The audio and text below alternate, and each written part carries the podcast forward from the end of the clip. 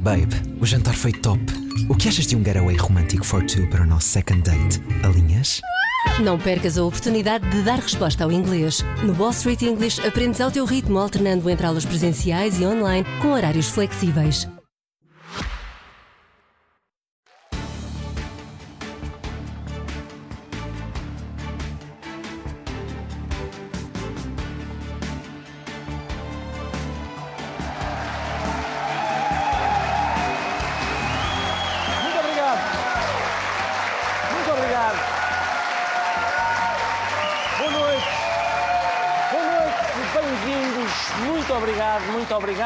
Percebo o vosso contentamento. Estão a aproveitar o último dia com Centeno como ministro, não é isso? Mas é um momento, é um momento de atenção, é um momento de alguma nostalgia até, porque nós já nos tínhamos afeiçoado a ele. Quando ele apareceu, eu lembro-me, quando ele apareceu, nós pensámos, quem é este tipo que parece um totó? Não foi? Mas depois o homem consegue o primeiro superávit da história e nós, lá! Atenção que ele sabe fazer contas.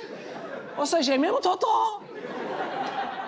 E esta semana descobrimos que ele quer sair do governo para ir para governador do Banco de Portugal, cargo que paga o triplo do que se ganha como ministro e onde se faz menos de metade, e nós, era aí que ele é capaz de não ser um totó. Capaz de não ser, hein? É capaz de, na hora da despedida, Mário Centeno fez um balanço do mandato. São 1664 dias como Ministro das Finanças, mas acredito foram talvez milhões de decisões. Ou seja, mesmo na hora da despedida, está a martelar os números, não é? Não, De certeza. Milhões, milhões de decisões em 1664 dias. Portanto, milhões são pelo menos 2 milhões, não é? 2 milhões, vamos fazer no mínimo 2 milhões de decisões em 1664 dias, dá 1201,9 decisões por dia, não é? Se trabalhou 12 horas por dia, são 100 decisões por hora, não dá. Em princípio, não. Não fez isso. A não ser que ele esteja a contar com o Sr. Ministro de Café e ele, sim, sim. Descafeinado, curto, sem açúcar, chave na escaldada. Toma! Quatro decisões, dois segundos. Já está. Mais um dia de trabalho aqui para o campeão. Hum. A questão é, a questão é, porquê que Mário Centeno saiu do governo? Quem é que tomou a decisão, afinal? Quem é que tomou a decisão? António Costa esclareceu. Foi por minha proposta e a pedido do Sr. Ministro de Estado e das Finanças, eh, decidido pelo Sr. Presidente da República, marcar para a próxima segunda-feira de manhã a exoneração de Mário Centeno como Ministro de Estado e das Finanças e a nomeação do professor Dr. João Leão para Ministro de Estado e das Finanças. Portanto, é muito simples, não é? Foi por minha proposta, a pedido do Sr. Ministro, decidido pelo Sr. Presidente. Chegamos aqui.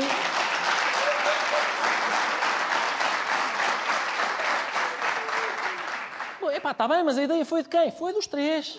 Foi dos três. Então disseram, um, dois, três. Quer me ir embora? Sai daqui, está bem. Foi incrível. Incrível, muito giro. É co- incrível como estamos, dizem eles, é, pá, é, é como nós estamos em perfeita sintonia na ideia de nunca mais querermos olhar para a cara uns dos outros. É incrível. É incrível. O quer-me ir embora, que é engraçado, também quero que tu vás. É pá, incrível. Impressionante. E é nesta altura, em momentos como este, que a pandemia realmente dá jeito. Infelizmente, o Covid não me permite dar agora o abraço que me apetecia dar ao Mário Centeno. Mas, Covid passado, o abraço será dado. Ah, que pena! Que pena se não fosse o patife do Corona. O abracinho que eu dava neste querido, eu dava-lhe um. Era um chicoração. Um, um chicoração mesmo ali. Mas era mesmo de estar ali. mesmo ali. Era. Era um. Ai! Hum, hum daqueles, daqueles X apertadinhos para ele saber mesmo quem é que aprofunda a amizade que eu tenho a este maroto, não é? É mesmo, era um daqueles que, que ele, mas quando isto acabar eu dou-lhe, quando isto acabar eu vou telefonar para ele, para não, lembras-te daquele abracinho, chega aqui, chega andando. Na hora da despedida, António Costa, é não sei se viram isto, mas foi realmente. Foi, chegou a ser comovente. Ele deixou-se tomar pela emoção e foi muito espontâneo a falar mesmo do coração. Viu-se que. Mas quero aqui, neste momento, eh, testemunhar a extraordinária capacidade de trabalho, o excelente espírito de equipa, quer comigo, quer com todos os membros do Governo, e a constante preocupação de assegurar equidade nas decisões e o sentido profundamente humanista que sempre inspirou a sua ação. Portanto, gostaria de dizer a todos que é impressionante a capacidade de trabalho aqui do o Mário, não é? A maneira como ele se borrifava em avisar-me quando ia fazer uma transferência de 850 milhões para o novo banco revela bem o seu espírito de equipa. Obrigado, meu grande amigo. Na verdade, apesar de todo este bom ambiente, a saída de Mário Centeno era inevitável. A vida é feita de ciclos. É o fim de um ciclo, era o fim de um mandato. E compreendo e respeito que o Dr. Mário Centeno eh, queira abrir um novo ciclo na sua vida. É, é um fim, o fim de um ciclo. Era, era, era. Então era. Era um fim, era um fim de um ciclo. Era claramente um fim. Então passaram oito meses desde o início do mandato, não é? Fim, estamos a meio, a meio da discussão do orçamento suplementar, que foi apresentado por estarmos onde? A meio da maior pandemia de sempre, e estamos a meio do processo de receber os milhões do Fundo de Recuperação Europeu. Logo, fim de ciclo. É? Claramente, claramente, exato. É mesmo.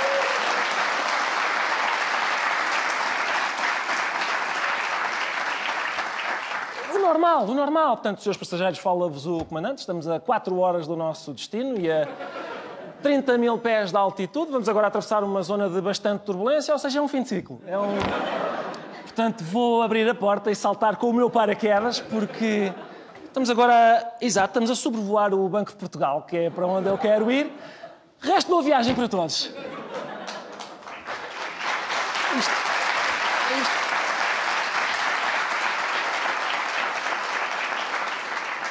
Atenção, há uma hipótese de ser fim de ciclo, que é ser o fim de ciclo da máquina de lavar. É? Porque eles há um mês, se bem se lembram, tiveram na Auto Europa a lavar a roupa suja. Não é? Só não me avisou sobre isto do novo banco. Avisei, sim, senhor. Tanto que até estava no orçamento. Fim de ciclo. Foi isto. Por falar em processos que incluem separação por cores. Parece que há racismo no mundo todo. Hã? Menos em Portugal. Eu ainda entendo na América, onde aquilo aconteceu. Agora, aqui em Portugal, mas a que propósito? Eu, eu não vejo.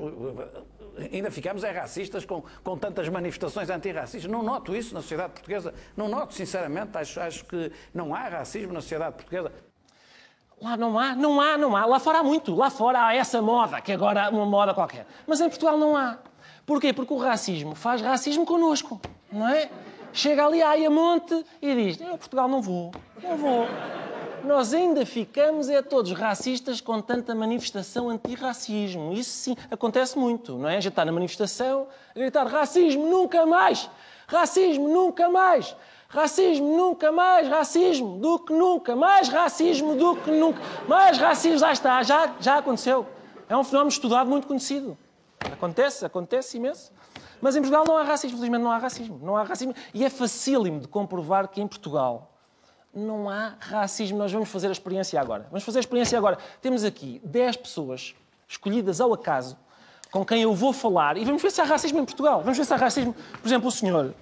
Deixa-me perguntar-lhe o seguinte: o senhor alguma vez lhe disseram é pá, vai para a tua terra? Não, nunca. Nunca. Já lhe disseram? Não. Nada. jamais. Assim. A mim nunca. Nunca. Nunca. Já mandaram para a sua terra? A mim também não. Alguma vez mandaram para a sua não, terra? nunca. Não. Eu não. Nunca. Nunca. Nunca. Nunca tive problemas. E o senhor? A mim já. Há uma pessoa é em 10. uma.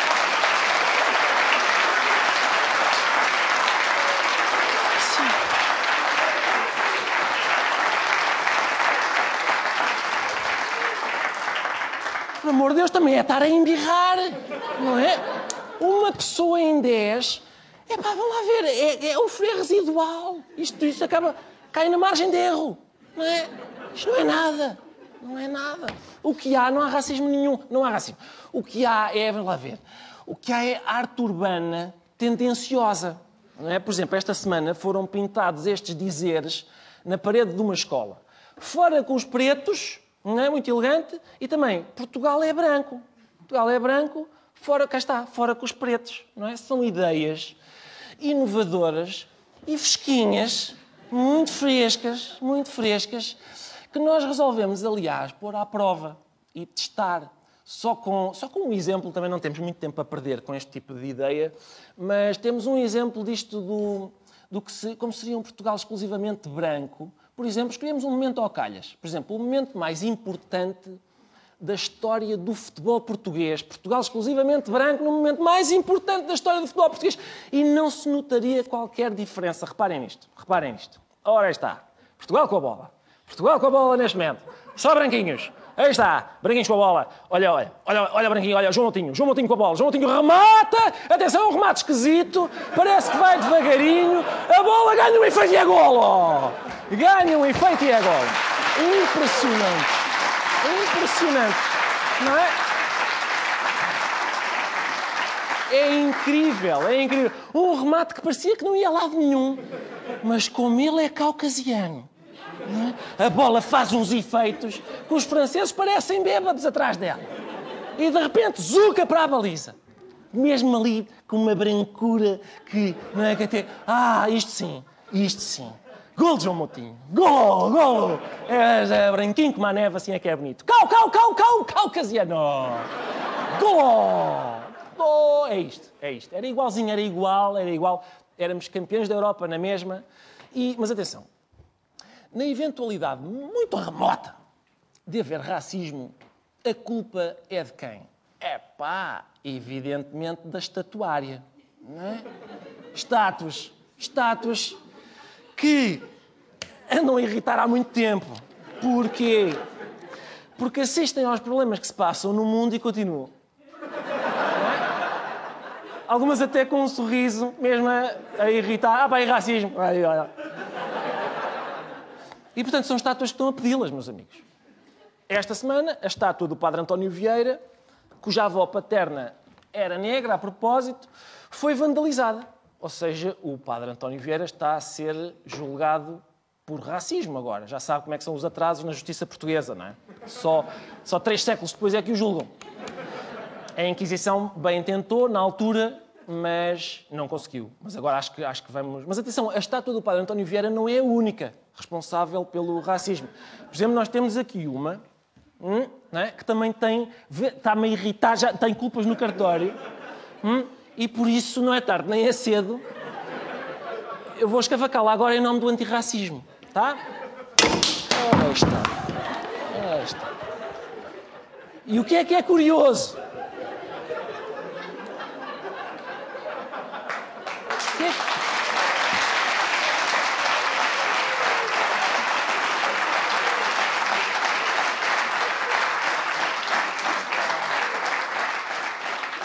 Curioso porque mesmo na hora de se fazer justiça ela agrediu-me numa...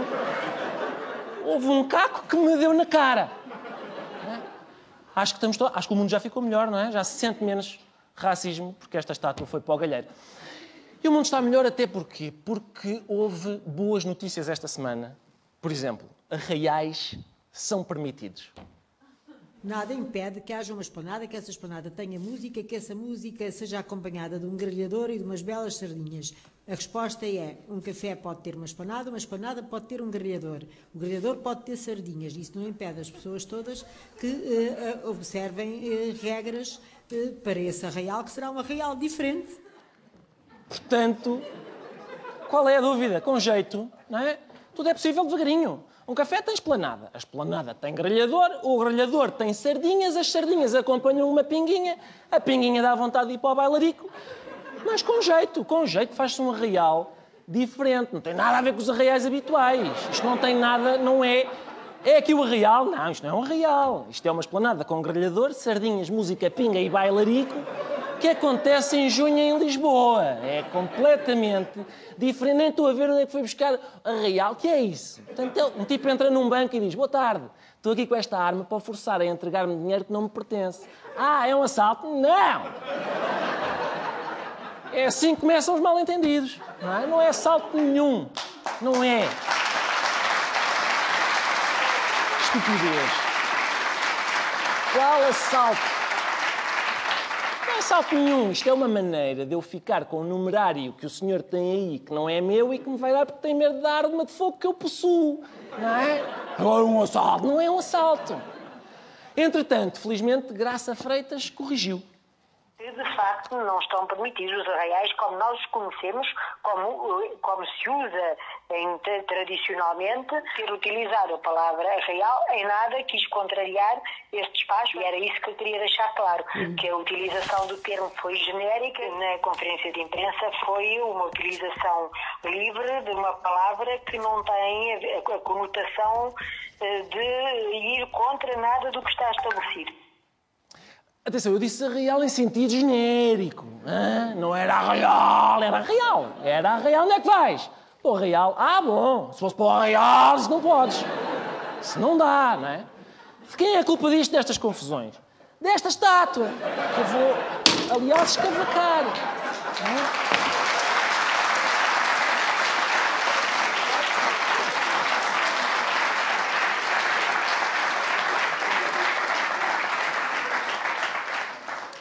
A verdade é que todo o cuidado é pouco para impedir prevaricações graves no âmbito do forrobodó. Uma proprietária de um restaurante esta semana caiu nas malhas da lei. Ontem recebemos três vezes a polícia em casa. O espaço estava completamente vazio, não, não, tínhamos, não temos clientes. Tínhamos uns manjericos de papel uma fitinha com manjericos de papel e um, mais nada, mas tudo dentro da lei, estava colado na vitrine. E, inclusive, é isso, o polícia disse que nós tínhamos que tirar. Ele disse que nós tínhamos que tirar aquilo, os manjericos, que já tiramos, mas para retirarmos os manjericos de papel, isso ia atrair multidões. Exatamente. Nós tínhamos manjericos de papel e a polícia imediatamente, e bem, cuidado com isto, que isto atrai multidões. Hum? Aliás, a proprietária do restaurante publicou uma fotografia dos deslumbrantes enfeites da sua entrada. Atenção, aquilo atrai multidões, vocês vão ter a vontade irreprimível de se levantar para irem imediatamente para o restaurante Casa Mocambo. Tentem resistir, por favor. Ok, ponham a fotografia devagarinho. Cá está. Atenção. Assim, de repente, não parece muito sedutor. Mas isso é porque o, manjerico de papel, na verdade, o manjerico de papel é só a porta de entrada. Hein? Tu começas com o manjerico de papel, depois já não chega, precisas de um verdadeiro, depois começas a cheirar. Hein? E nisto estás às três, às três da manhã estás a dizer que a bica é linda num comboinho. É, no, é que é no instante. E é assim que eles primeiro convencem-te. Olá, queres um manjerico de papel? É assim que começa. Hein? E ainda bem que as forças da ordem têm meios para lidar com este tipo de criminalidade. Mas é aqui, no Centro de Operações da Polícia Municipal, que tudo começa. Aqui são recebidas as denúncias de um real ou de um bar que esteja a funcionar ainda e que já deveria estar fechado, de acordo com o despacho do seu vereador. Jogue-se ali ao Clube de Tiro, Clube de Tiro de Monsanto, Clube de Tiro de Monsanto, verifique se há preparativos para mesmo fazer alguma festa ou real. É apenas verificar. Atenção, senhor agente, é apenas verificar. Hã? Não saques logo da G3. Está bem? Cuidado com isso. Lembra-te do que se passou em Alfama em 82, na noite do massacre dos manjericos. Hein? Nós não queremos, não queremos outra tragédia igual. Já passaram 30 anos e ainda, ainda tenho a arma a cheirar a pesto. Hein? Isto é horrível. Sim, sim, meu capitão, mas olha, passa o seguinte: nós estamos aqui na presença de um 531. Uma bifana no pão! Sim, sim, meu capitão. Vou mandar reforços já. Hã? Não te preocupes, ridículo isto. Ridículo. E de quem é a culpa? Desta estátua.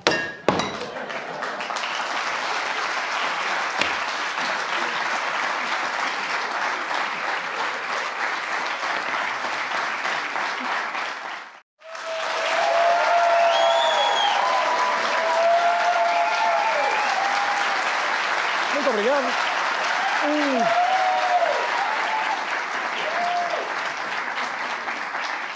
o... o nosso convidado hoje é uma das poucas.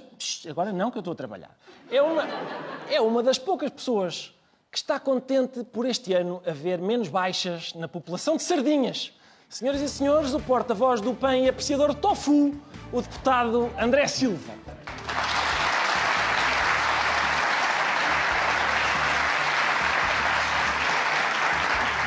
Olá! Lisboa!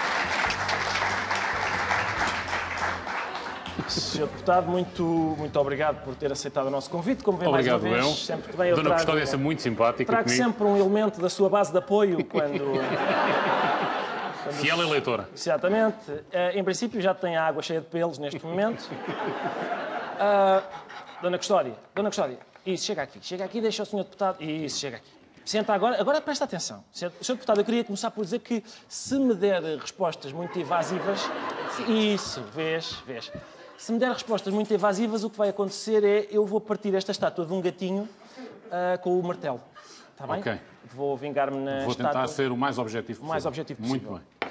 Uh, Senhor Deputado, vamos começar por aquilo que está a acontecer agora, que é o PAN conseguiu fazer aprovar na Generalidade uma lei que impõe um período de nojo uh, de cinco anos na nomeação do Governador do Banco de Portugal para quem tenha desempenhado funções no Governo. Uma lei mesmo à medida do Mário Centeno. Mas o PS parece empenhado em impor um período de nojo na discussão dessa lei na especialidade para ter tempo para nomear o Centeno antes da aprovação do projeto. Qual dos nojos é que o senhor prevê que vai ganhar? E o que é que, que repugnância sua, sua é esta com o Mário Centeno? Ele aumentou-lhe o IRS, foi uma, alguma coisa específica contra...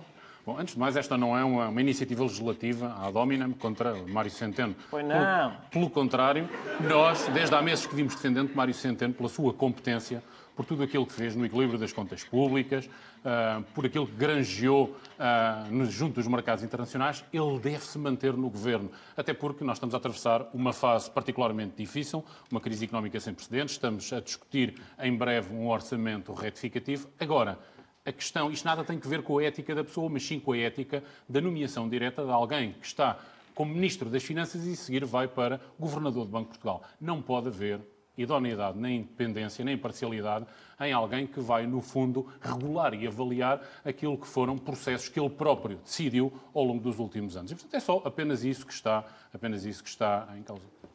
Eu tenho estado com atenção às reações da Dona Custódia ao seu eh, discurso e até agora parece-me que ela concorda na generalidade. Na generalidade. Sim, embora me tenha lambido os dedos agora.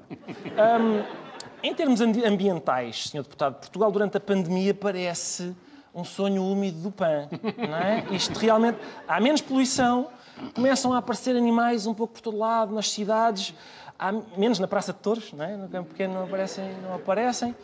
Ah, o, senhor, o, senhor, o senhor pondera mudar o nome do seu partido, Sr. Deputado, para PANV, Pessoas, Animais, Natureza e Vírus? Bom, o, o PAN é um projeto político que está em consolidação e, neste momento, alterar a designação poderia não ser bom do ponto de vista político e, de facto, estar nesta precisa, neste preciso momento, estar a defender os direitos dos vírus poderia ser um tiro no pé do ponto de vista político para a nossa base eleitoral. Agora, se o coronavírus agradou alguém, foi com certeza aos touros, que os deixaram em paz, precisamente, e ao planeta que conseguiu ter aqui dois meses de, de- de descanso, conseguiu de alguma forma respirar. E esta paragem os números e os números que nos dizem é que de facto nós temos que arrepiar caminho na forma como estamos a desenvolver as nossas atividades económicas. Nós cada vez mais com o planeta temos que mudar a nossa atitude de predador para jardineiro. Ainda a propósito de touros, eh, Sr. Deputado, perante um protesto de toureiros, o Sr. Deputado disse esta frase: Tive uma visão de futuro no campo pequeno. Lá dentro, cultura. Cá fora, artistas tauromáquicos algemados. Que maravilha! O que é que nos pode adiantar mais sobre esse futuro? Vê, vê a reação da Dona Custódia? Sim, sim, já vi. Já vi, mas, ó, Sr. Deputado, eu, eu- é nestes momentos que eu gostaria de lhe lembrar que não é por acaso que lhes chamam animais irracionais. Vamos lá ver. Sr. Deputado.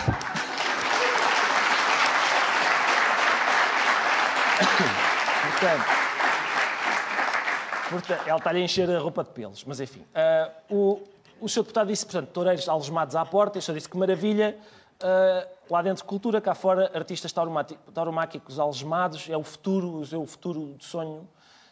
Que mais? Pode-nos dar mais alguns palpites sobre este futuro de sonho? Por exemplo, pessoas que comem bife todos os dias, por exemplo, quantos anos de prisão? Assim, uh...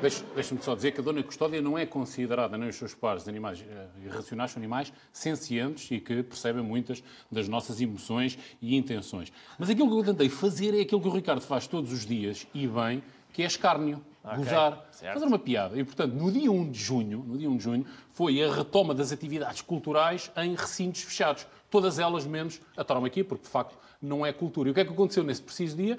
Estava a ver o Campo Pequeno que estava cheio com uma atividade cultural, e cá fora meio dúzia de tauromáquicos que reclamavam por uh, as corridas de touros não, não poderem participar. E, de facto, essa é a visão de futuro, é a visão do sentimento esmagador da maioria dos portugueses que, de facto, quer que uh, as corridas de touros uh, terminem. E, portanto, não faz, não, faz, não faz mais sentido que continuemos a, a divertir-nos à custa de, de, de, das corridas, das corridas tauromáquicas. E, portanto, mas foi muito interessante, e é uma visão de futuro, foi a troca de papéis os, os, artistas, os artistas, ditos artistas tauromáquicos, a, a manifestarem-se como radicais ativistas. E, portanto, este é o futuro do nosso país para a traumaquia, claramente. Deixe-me confrontá-lo com outra. Até. Acha deputado.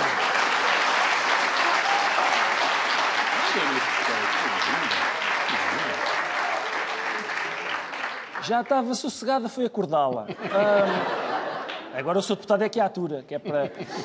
Deixe-me confrontá-lo com outra frase forte sua. O Sr. Deputado pôs no seu Facebook o seguinte. Muito sonso esta frase, diz assim... O tofu, o tofu nunca causou nenhuma pandemia. É pá, o Sr. Deputado, mas a chanfana também não. Quer dizer, pelo amor de Deus. Não vamos extrapolar... Não, é verdade. A chanfana, acho eu, nunca causou nenhuma pandemia. Sai daí, Dona Mas... Estufado, estufado de pangolim e asinhas de morcego, essas sim causaram uma, uma pandemia. E, portanto, essa, essa, isso, isso, é de facto. Nós estamos num momento, Ricardo, que é importante também pensarmos uh, nos nossos hábitos de vida, nomeadamente os nossos hábitos alimentares. E se repararmos naquilo que, que naquilo que têm sido uh, os últimos vírus ou as principais doenças das últimas décadas, elas provêm sempre dos animais e que acabamos, acabam por nos, uh, no fundo, transportar ou nos passar o vírus e passamos a, a nós a sermos, a sermos hospedeiros. E, portanto, é importante que nós repensemos a forma como nós estamos a lidar com o planeta, com os ecossistemas, com os habitats intocados, cada vez estamos a pressionar mais, cada vez estamos, ah, no fundo, a, a, a destruir cada vez mais habitats, a pressionar, a pressionar esses ecossistemas e os animais, e é muito natural com, essa, com, com, com com, com, esse comportamento que os vírus comecem a passar cada vez mais para os seres humanos e a criar este tipo de, de crise de pandemias. Ou seja, ou seja, uma alimentação de base vegetal, uma alimentação tendencialmente vegetariana, isto é, sem animais, tem, no fundo, uma menor probabilidade de causar estas pandemias, como foi o caso do coronavírus. Ah, mas a champefana é tão boa, Sr. Deputado. Bom, uh, o, vamos às propostas políticas. O, enfim, no ambiente que a Dona Custódia permite. Uh, o PAN defende o reforço dos meios de detecção do Covid-19 à entrada do país. A, a, dúvida é, é para recambiar os viajantes que tenham Covid ou é para lhes dar os parabéns, trazem um bicho excelente? Não, a segunda não é de certeza, porque nós somos eh, favoráveis à adoção de animais de companhia, de cães, de cães e de gatos, mas não de animais selvagens. E, portanto, o vírus não é desejável, não deve ser como qualquer como qualquer entidade selvagem não deve ser adotado e, portanto, nós não queremos, nós não queremos que o coronavírus entre no nosso, no nosso país. De facto, Ricardo, não nos parece adequado que um, o controle sanitário do coronavírus esteja a ser feito nos aeroportos como está a ser feita à entrada, o controle aos nossos jovens à entrada das escolas secundárias, apenas a medir a, a, temperatura. E, portanto, entendemos que, até para a retoma da atividade económica do turismo, que é extremamente importante, que vive, acima de tudo, daquilo que é a confiança e a segurança de quem nos visita, que o controle sanitário nos aeroportos, nas nossas fronteiras, seja um pouco mais eficaz. E, portanto, através do preenchimento do inquérito, através de um teste negativo que seja feito um teste negativo, isto é, de um teste que dê negativo no embarque ou, no caso de, de problemas de, de, países que não tenham essas condições por, por, questões financeiras de fazer esse teste, que o possam fazer à entrada. Agora, parece-nos é que estamos a ser pouco diligentes, estamos a ser displicentes enquanto, enquanto país no controle sanitário que estamos a fazer a quem nos, a quem nos visita e nós temos que dar garantias uh, de segurança e de confiança, de facto, aos turistas, a quem nos visita, para que Portugal continue a ter essa boa imagem. Sr. Deputado, o seu partido é a favor da homeopatia no Serviço Nacional de Saúde. Isto não é contraditório. Por um lado, Ah, pá, vamos todos ter alimentação saudável. Por outro, pôr o SNS a dar comprimidos de açúcar às pessoas. Aquilo é açúcar, Sr. Deputado! O PAN é a favor de hábitos de vida saudáveis, nomeadamente alimentação saudável para as pessoas, mas também é a favor da verdade. E o que acontece é que, desde que nós entramos no Parlamento, desde há muitos anos que já estava e está aprovada em lei o reconhecimento das terapêuticas não convencionais por todos os outros partidos por unanimidade. O que é que o PAN pretende? Que esse mesmo reconhecimento seja agora regulamentado, ou seja, que esta profissão seja regulamentada não só para dar garantias e direitos aos seus profissionais, como aos utentes. É só e apenas isto, Ricardo. Uh, última pergunta, Sr. Deputado. Muito bem. Sim, uma mais ácidazinha para acabar. O que é que lhe parece? Parece muito bem. O PAN tem moderado algumas das suas propostas. A verdade é esta, Sr. Deputado. Porque, repare, no, no programa eleitoral de 2015 para 2019 caiu uma ideia que vocês tinham que era repensar o conceito de pessoa. Para incluir o quê? Isto que aqui está. Não é? Um, ou, por exemplo, a intenção de proibir que os mendigos tivessem animais. Coitados, isto também caiu. Dá-me ideia, não caiu? Isto não, ah, isto não caiu. Bom, mas Nunca aquela... esteve, mas já explico, não, já, já, já O senhor deputado ficou mesmo menos fundamentalista ou continua e, apesar de ser vegetariano, quer-nos comer por parvos? não, não não, não, não, quero, não quero comer-vos por parvos, mas continuarei a ser, a ser um, pica-miolos. Não, eu, eu reparo, se eu, fosse, se eu fosse fundamentalista, defendia, por exemplo, uma cerca sanitária àquelas pessoas que comem, que continuam a comer animais. E, portanto, isso é que é ser fundamentalista. Agora, há deturpações que se fazem relativamente a, a ideias que, que, nós temos, nomeadamente aquela questão dos mendigos. Nós nunca proibimos que sem-abrigo, ou queremos proibir que sem-abrigos tenham animais de companhia. Pelo contrário, nós estimulamos, nós defendemos, porque muitas das vezes a única companhia que essas pessoas, que as pessoas em situação de sem-abrigo têm, são precisamente os animais de companhia e essas pessoas devem ter ah, direitos e apoios acrescidos para, de facto, ter os animais junto, junto, junto de si. Portanto, essa claramente foi uma deturpação que, que, que, falhou. E, aliás, temos defendido, inclusivamente, programas de, de habitação, como o Housing First, para pessoas em situação de sem-abrigo, juntamente com animais de companhia. E, portanto, essa, essa, essa, essa afirmação não, não, não, não corresponde à verdade. Agora, de facto, também, também é verdade que o PAN tem aprofundado uh, uh, ao longo do seu tempo aquilo que são as nossas causas, também a expressão e a comunicação das nossas, dos, dos, dos nossos valores e adicionado outras causas. Veja-se, por exemplo, que Mário Centeno que pode, pode precisamente dizer isso mesmo. Senhor Deputado, vou agradecer-lhe mais uma vez por ter aceitado o nosso convite. Lá para casa, vemo-nos para a semana. Até lá, saúde e é isto, e ânimo. Vamos embora. Obrigado.